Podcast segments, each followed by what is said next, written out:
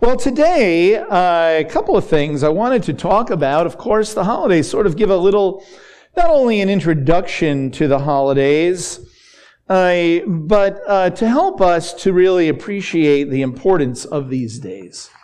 Uh, the importance of these days. So we know uh, uh, these holidays from the book of Leviticus.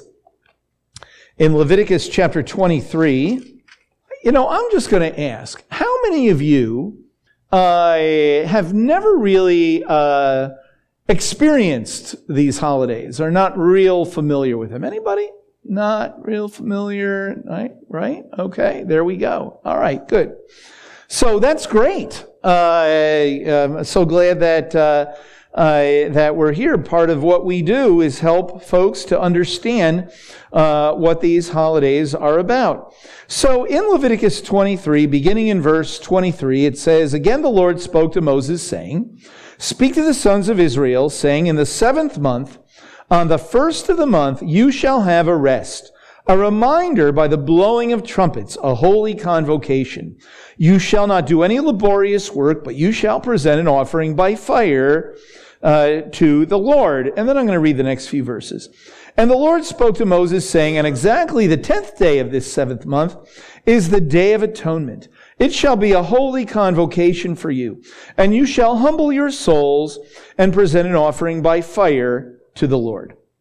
So what we see here is uh, that uh, it says, in the seventh month, on the first day of the month, it's a rest and a reminder, a remembrance. Some uh, translations say a memorial uh, by the blowing of, now trumpets uh, is probably in your text, and it might be in uh, italics, italics, okay?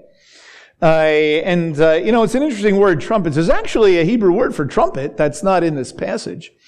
Uh, and, uh, you know, b- back uh, when, you know, forty years ago, when I would teach on this, I, I would say, uh, you know, it's not exactly like, you know, Herb Alpert and the Tijuana Brass. I can't say that anymore because three quarters of you have no idea what I'm talking about, right? Um, but, you know, uh, it's uh, when we read here about the blowing of trumpets, it's not like, you know, trumpeters, uh, okay? Uh, actually, what it says is Yom HaTruah, uh, which is an interesting word. Uh, because the literal, the, the ad, absolute literal translation is the day of loud noise, the day of making noise. Okay? Some are saying every day is uh, Rosh Hashanah, right? At my house, right? Uh, it's funny. Uh, the feast of making noise. Now, but the word is used a few different ways in the Bible. Uh, you know, for example, in Psalm one hundred fifty, it's used, uh, Batzil Tzilei Truah. Uh, if you're familiar, you know, there's a song, uh, in other times we, we sing, uh, and it means resounding cymbals, the resounding cymbals. In fact, if you, look, you don't have to look now, but in Psalm one hundred fifty it says, you know, uh, make a, a, a noise with loud cymbals.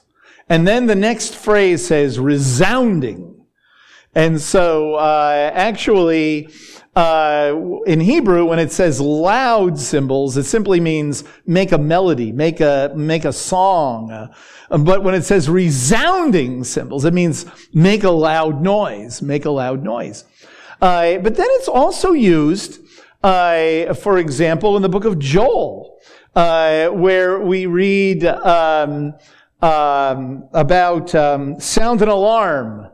Sound an alarm on my holy mountain. It's the same word, truah. Sound an alarm, right? So it's basically a noise that's made for varieties of reasons, varieties of, of purposes.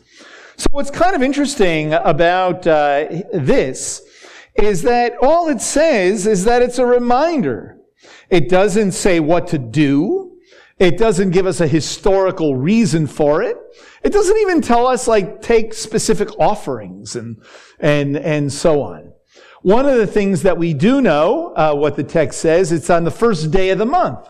So if you're familiar with uh, the Jewish world, the first day of every month uh, is a holiday, is, is a holy day. Rosh Chodesh, uh, the head of the month, right? And so the first day of the seventh month uh, is uh, evidently a particularly special uh, day.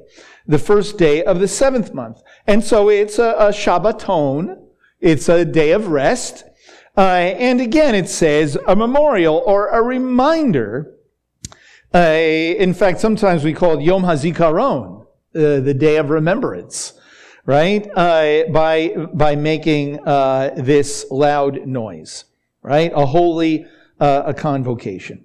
So let me suggest to us, Uh, we know that it's called Rosh Hashanah, right? And I will say that uh, when I was investigating the claims of Yeshua, and w- at that time I was like looking to find holes in the argument, you know? I was looking to uh, prove to uh, the people who were sharing the good news with me that this is craziness, right? So they gave me, in those days, tracts. Right? Literature galore, right?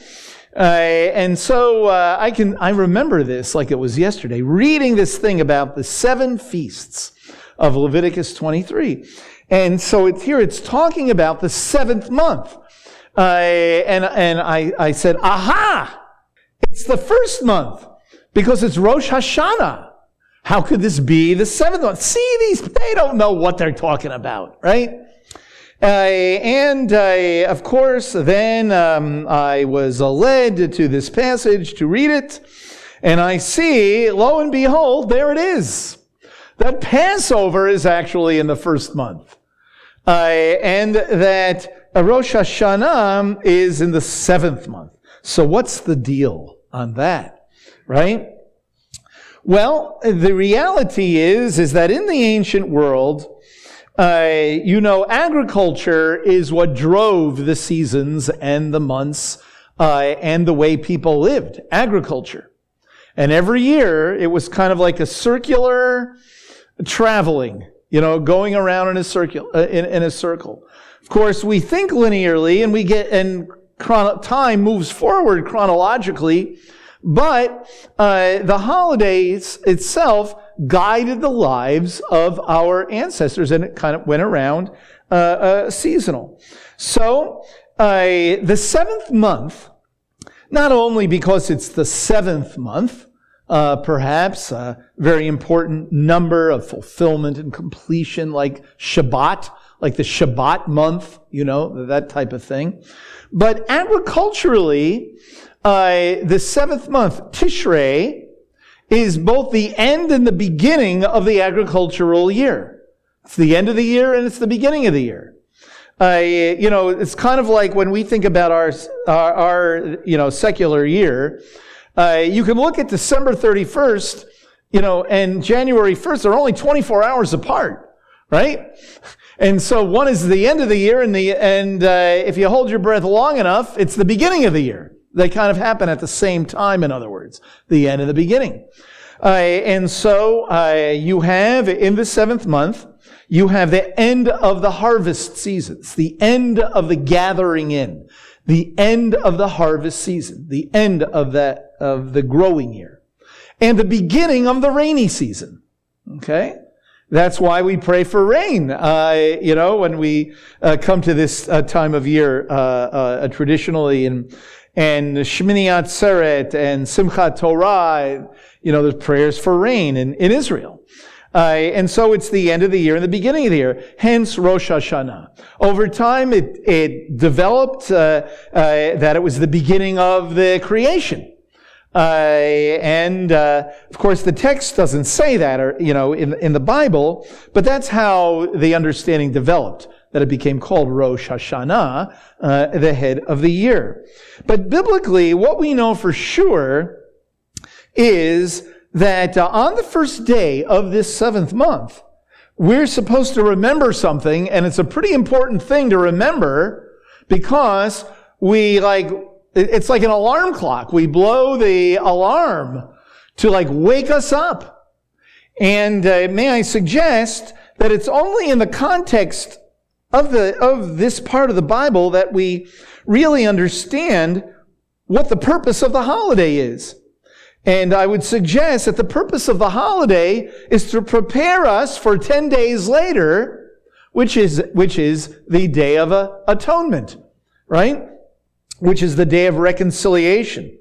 Uh, traditionally, we understand Rosh Hashanah as Uh, the holiday of uh, coming to terms with our lives, of of repentance. Uh, and then on uh, Yom Kippur is the day of reconciliation. And then we could say the day uh, of Sukkot, or the season of Sukkot, the week of Sukkot, is rejoicing. Uh, and interestingly enough, there is plenty written way back in the Second Temple period, which actually was the time period of the New Covenant uh, of, of Yeshua, right? That actually uh, Rosh Hashanah and Yom Kippur were both holidays preparing us for Sukkot. But in the Jewish world today, the High Holy Days, Uh, and that's the terminology uh, that's used. The High Holy Days refers to Rosh Hashanah and Yom Kippur. Refers to the Feast of Trumpets and the day, the Jewish New Year, Feast of Trumpets, and the Day of Atonement. In uh, modern Judaism, not just modern, I mean in Judaism today, of any stripe, uh, Sukkot is actually considered a minor holiday. Considered a minor holiday. Uh, but it was not so. But we'll talk more about that in a couple of weeks. Uh, all right, but today we want to focus on entering into uh, entering into this season. Uh, we have some traditions on uh, Rosh Hashanah: uh, apples and honey, eating apples and honey. We eat apples and honey because of the idea of turning a page. That on Rosh Hashanah we're turning a page. It's the new year. Does anybody know what year is coming up? fifty-seven eighty-two. Right? We're in the eighties. Okay. Remember the eighties? Back in the ancient, well, you know, fifty-seven eighty-two, we have to have big hair. Uh, well, anyway, that's another story. But um, uh, fifty-seven eighty-two, that's the traditional year, you know, on the Jewish uh, calendar. Uh, and so we eat apples and honey to uh, remind us that we're turning a page. And I would suggest, you know, the, the whole idea is is that it is a season of repentance that yields, uh, as we read in the book of Hebrews, the peaceful fruit of righteousness. You know, and, and so we eat apples and honey, looking forward to a good a good year, um, a healthy uh, year. And of course, the main thing that we all know that we do on Rosh Hashanah is blow the shofar. And uh, Paul Weisberger will once again Uh, be blowing the shofar on uh, Monday night and uh, uh, Tuesday, and uh, and it has great significance. It has lots of meanings uh, in Jewish lore and understanding. It's a wake-up call, like, you know, wake us up from our sleep, uh, and to remember who God is and and who we are, and as is the title of a book, that this is real and we are completely unprepared for it. You know, that it's a it's a serious time of year. Uh, for most of us growing up Jewish, it's kind of like, you know, there's the religious part, blowing the shofar, and then you have a really big happy meal. Well, not a happy meal, but a happy meal with uh, the relatives. Uh, you know, and and and uh, I have those uh, great memories of uh, of my youth and, and growing up. But it really is a very uh, serious. A serious holiday uh, uh, for us. Uh, there's also there's great stories about the shofar. Uh, some would say uh, there's a midrash, a, a story that tells of the, the shofar is is like our connection to heaven on uh, Rosh Hashanah. It, it opens up the gates uh, of uh, of repentance, you know. Uh, but I would say that for most of us, I think, in in a sense, it's kind of like a, it can serve as, in a way, kind of like a prayer, you know, a crying out, uh, uh, crying out to God, uh, as like a lament, uh, you know. Uh, and of course, you know, nine eleven is coming up, and uh, I don't know if you remember, but that year, that year, Uh, nine eleven was, I believe, the day before Rosh Hashanah. Uh, and so every rabbi on earth changed everything then. And I remember myself uh, talking about a shofar sound, that sometimes things happen in this world that serve as like a shofar sound, a, a crying out to God, you know, that call, that makes us stop and take stock in our lives and who we are, and uh, and we forget about everything. We forget about our, you know, uh, all of our passions and interests, and like life just stops, you know. And that's what happened then, right? It was like a shofar sound in in a in a, in a way. But that's what's supposed to happen every year when we blow that shofar. Like, whoa, you know, uh, forget about, you know, going to that thing or seeing those people or the things in this world that I'm I'm worried about right now. It's just, whoa, you know, know before whom you stand. It's sort of a, the theme, uh, you know, know before whom you stand. In many synagogues, that's written above the Aron HaKodesh, above the Ark. You know, when we take out the Torah, know before whom you stand. Uh, and even as uh, believers in Yeshua, sometimes we forget that. And uh, we know that we are forgiven uh, of our sins, and so sometimes the we lose the edge, you might say, of being concerned about standing before God, because we have in our back pocket, I know I'm saved, right? I know that uh, my sins are forgiven. And so even though we read in uh, Romans chapter six, shall we continue in sin that grace might increase? May it never be. How shall we who died to sin still live in it? I think that for many of us, we may know those verses, but it doesn't really bother us. We're not, uh, you know, we're not distracted by our sins. We're sort of distracted by everything else. And we sin and we say, oh, well, you know, God understands me, and, and that's how it is. But, you know, we really need to indeed take it uh, seriously. This is a time of year for us to be praying uh, a verse that's in Psalm one thirty-nine. In Psalm uh, one thirty-nine, we read in verse twenty-three, search me, O God, and know my heart. Try me and know my anxious thoughts. And see if there be any hurtful way in me, and lead me in the everlasting way. It's kind of a scary thing if we take it seriously. Search me, O God, because God knows us better than we know ourselves. And that when we come to this time of year, sometimes it feels like we just, um, you, you know, uh, we don't really think deeply about those things. And sometimes we don't actually have clarity. There may be things way down deep inside of us that maybe need to be brought to the surface. It's not a pleasant thing. You know, it's not just, let's pray this before we have dinner tonight, you know? But really, God, search me and know me. And if we really pray with integrity and with kavanah, with uh, intention, I just know that God brings things to the surface. You know, uh, and uh, and and so when he says, "Search me and know my heart," some of it is, "Search me and reveal to me my heart. Help me to know my heart. Try me and know my anxious thoughts. Know my difficult thoughts." And in our thoughts are all kinds of things. There may be. Uh, you know, uh, sinful thoughts, but maybe like regrets and remorse and, uh, you know, God, open me up is basically what this is saying. Take that spotlight and put it on me. Th- that takes real courage to pray that kind of prayer. It takes a lot of courage to pray that kind of prayer. And see if there, there is any hurtful way in me, and, and lead me in the everlasting way. Put me on the right road, the everlasting way. Okay? Even as Messiah followers, we oftentimes, even though we are to be doctrinally correct, our position is in the light, but we're living in the dark. Okay?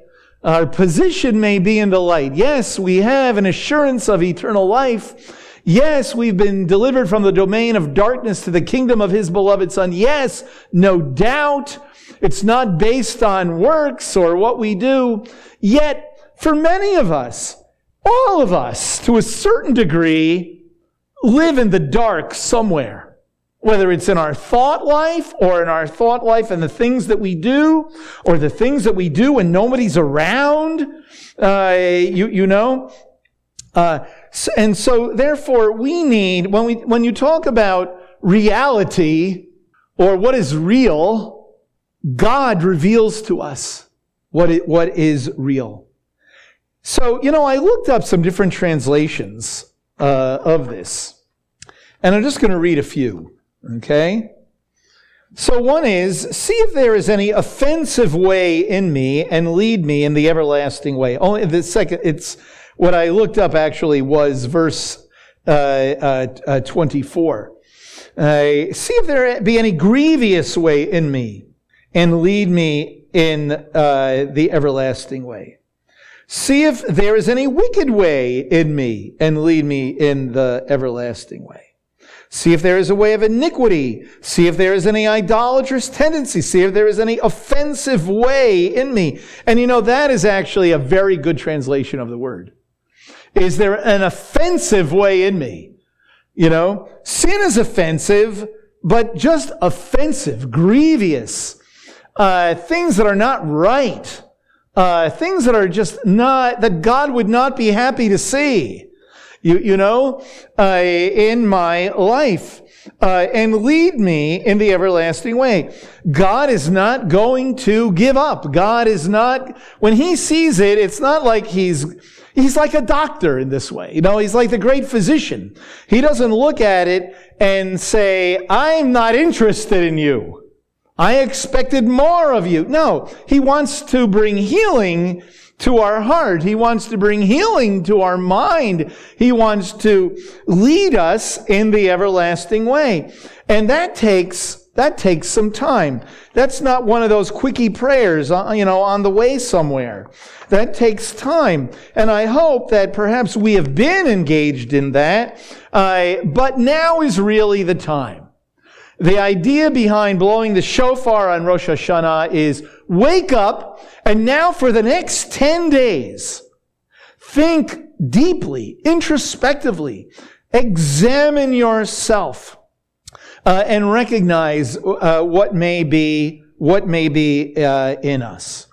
Now, of course, we know, as Messiah followers, that we are connected, I like to say, organically connected to the Messiah via the Holy Spirit, via the Ruach HaKodesh. We read in Colossians in the third chapter, right, that uh, uh, we are seated in heavenly places with Yeshua, right? And so, in a way, we live in two places. We live in the invisible world of the invisible kingdom of God, where, you know, uh, and we live in this world, you know, that we see. Our citizenship is in heaven. Our primary identity, our primary place of residence, uh, you know, is indeed uh, in Yeshua. That uh, is something that we have the assurance of. It says there in, in Colossians, Yeshua is our life, right? Uh, uh, clearly, uh, you, we read in Galatians uh, chapter two, right, that we've died and our life is in Messiah, uh, uh, and and so clearly uh, we have that connection uh, uh, to to the Lord. So we might ask ourselves, well, then why do I have to do this if I have that connection already?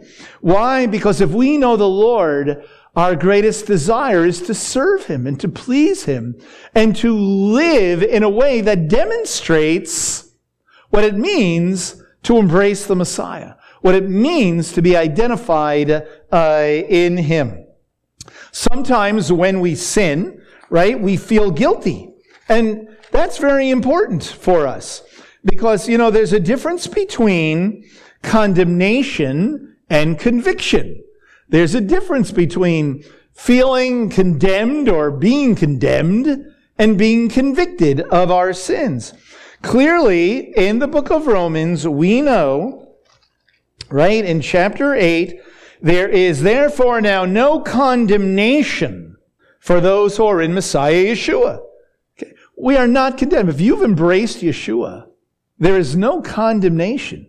But hopefully there is conviction. Hopefully there is conviction. You know, we read in uh, Ephesians, uh, in the fourth, uh, in the fourth chapter,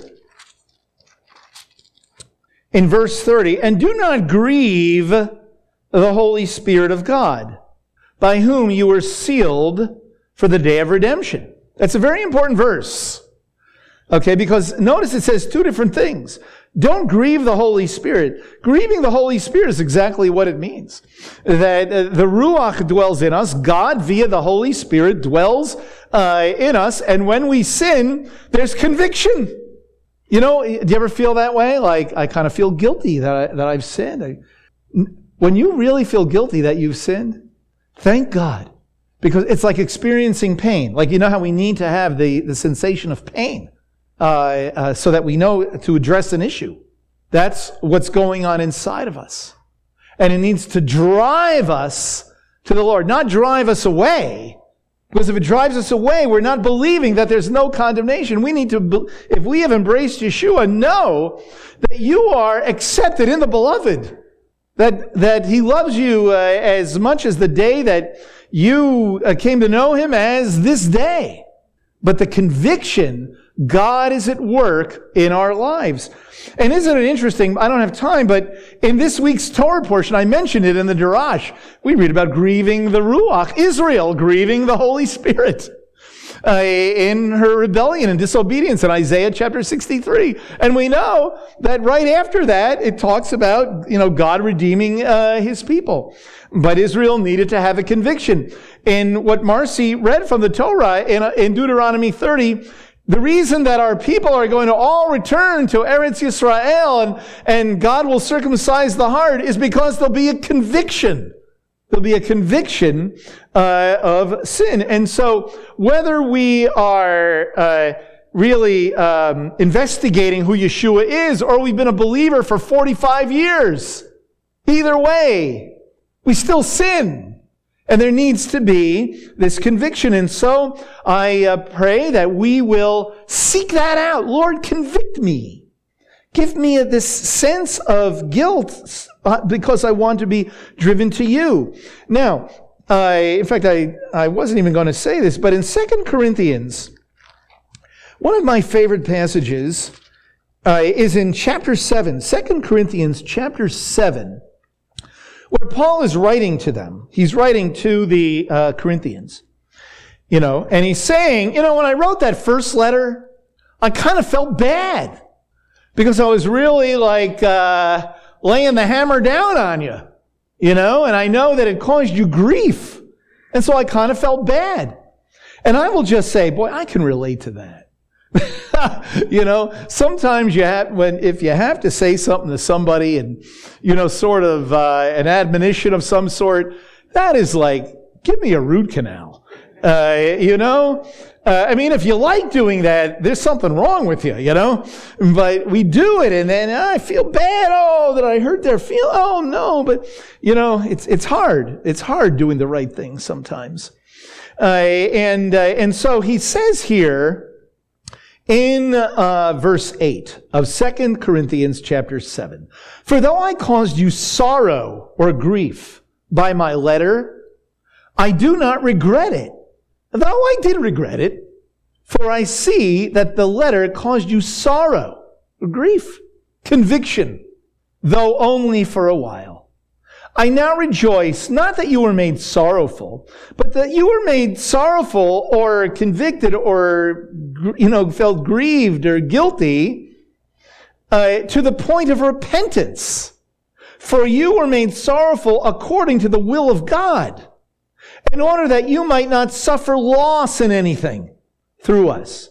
And then verse ten, very important verse. For the sorrow or the grief or the guilt that is according to the will of God produces a repentance without regret, leading to deliverance. Leading to deliverance. This is not saying you're like not a believer, not saved, but deliverance. Okay? But the sorrow of the world produces death. And so that's how you know. If there is conviction, and you're a Messiah follower, you know you're walking with God in this process if it drives you to God, if it drives you to repent, drives you to your knees, knowing that God will, uh, God will indeed uh, receive us. And that is an important, see, it's two sides of a coin. A sense that, wow, you know, I'm standing before God, and so there's a particular kind of fear in standing before God. Yet the other side of the coin is, I know that He'll receive me. It's not like maybe He'll receive me. Like, this might be the end of me. If I, if I confess to God what I've done, it might be the end of me. No! When we confess to God what we've done, or what we're thinking, or, you know, all those things that may be dredged up, we have an assurance that there will be peaceful fruit of righteousness. That's like, wow, I see a good thing on the other side of this. It's like going in for an operation. You know, you know, there's there's the other side of it. Uh, and, and so, very important that we engage God in this way. And I just have a couple of other things I want to say about repentance. One is that repentance is not just saying the words to God. Repentance is not only saying, I confess what I've done, or I agree uh, with you, God, about what I've done. It also, another part of it is forsaking, forsaking sins, getting rid of things that hold us back. You know, in Hebrews chapter twelve, uh, we read, uh, with such a great cloud of witnesses, let us run the race, right? And then it says that we should get rid of the weights and the sins that so easily entangle us, right?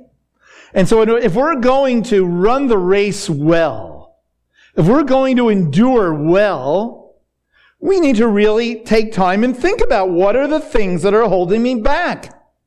What is, you know, what are the bricks in my backpack as I'm running that, that I need to get rid of? It's not always, you know, uh, horrific sins. Sometimes it's just terrible distract, things that distract us, you know? Uh, and, and sometimes God convicts us of those things. Things that distract us, things that take us away from what is good. And I'll just say it again, from the peaceful fruit of righteousness. You know, a couple of weeks ago, we were in Act, well, we were going through Acts here on Shabbat morning. And uh, in Acts nineteen, you can go back and read it. Remember we talked about those people in uh, Ephesus who were magicians? And uh, we read that they came to know the Lord, and what did they do? They burned their magic books. They burned their books. Now, I have to always say, we're not advocating book burning. Uh, okay, uh, you know, that brings back horrific things to mind.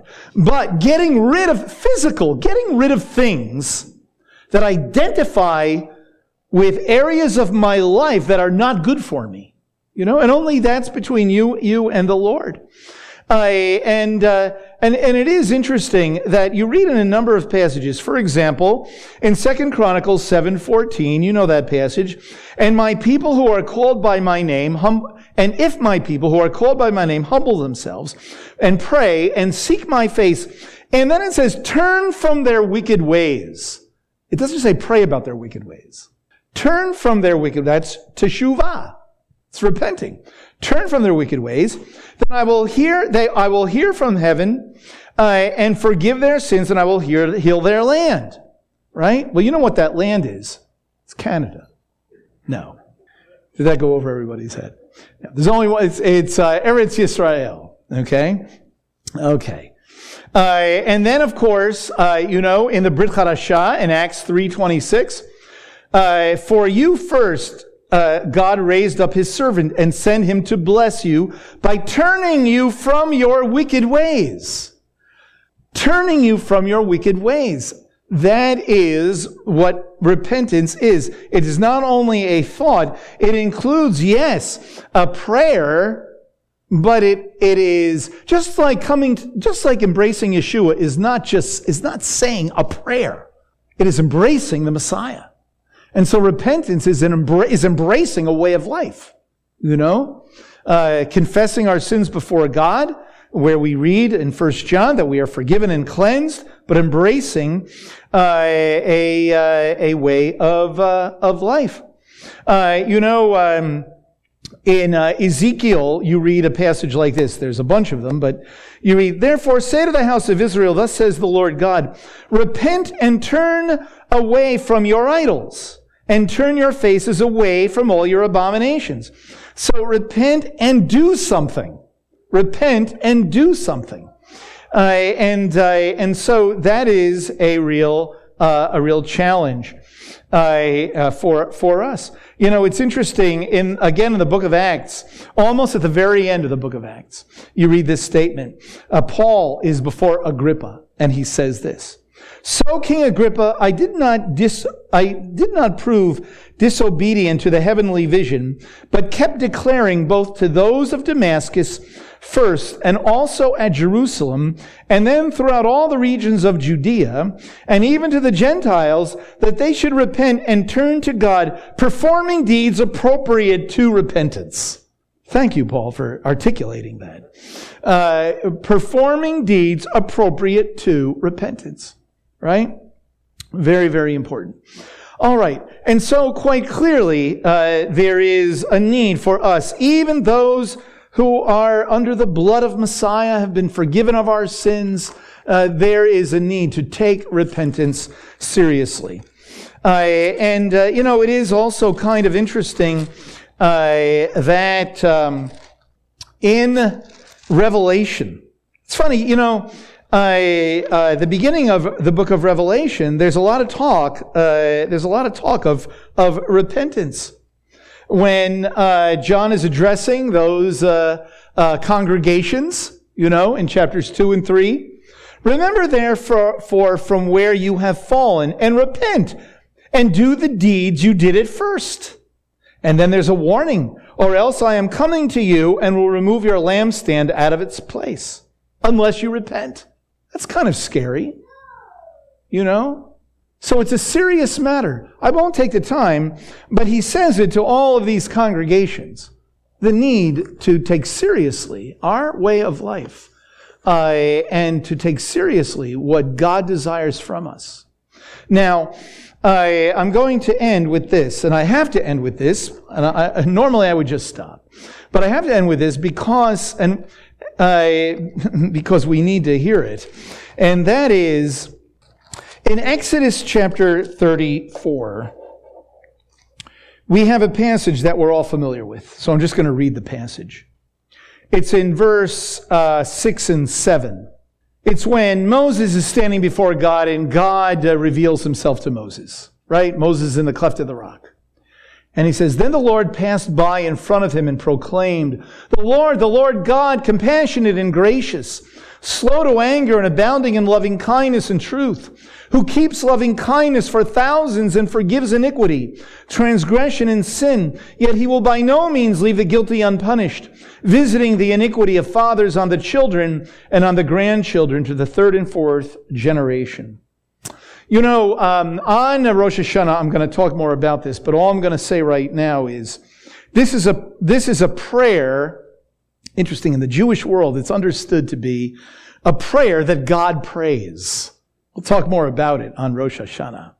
But the text of it for us right now uh, is uh, very important, right? That uh, here the uh, Israel had uh, done a grievous sin.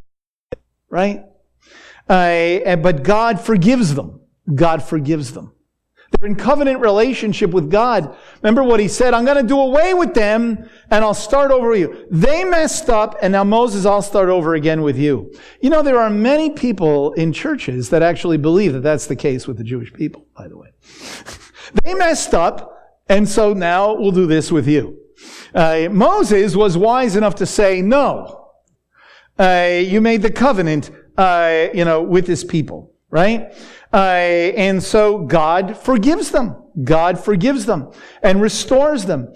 And so it's very important that we see those words: compassionate, gracious, slow to anger, abounding in loyal love and truth, and who keeps loving kindness for thousands and forgives iniquity, transgressions, and sins, but does indeed hold us accountable. That's what the end of it means.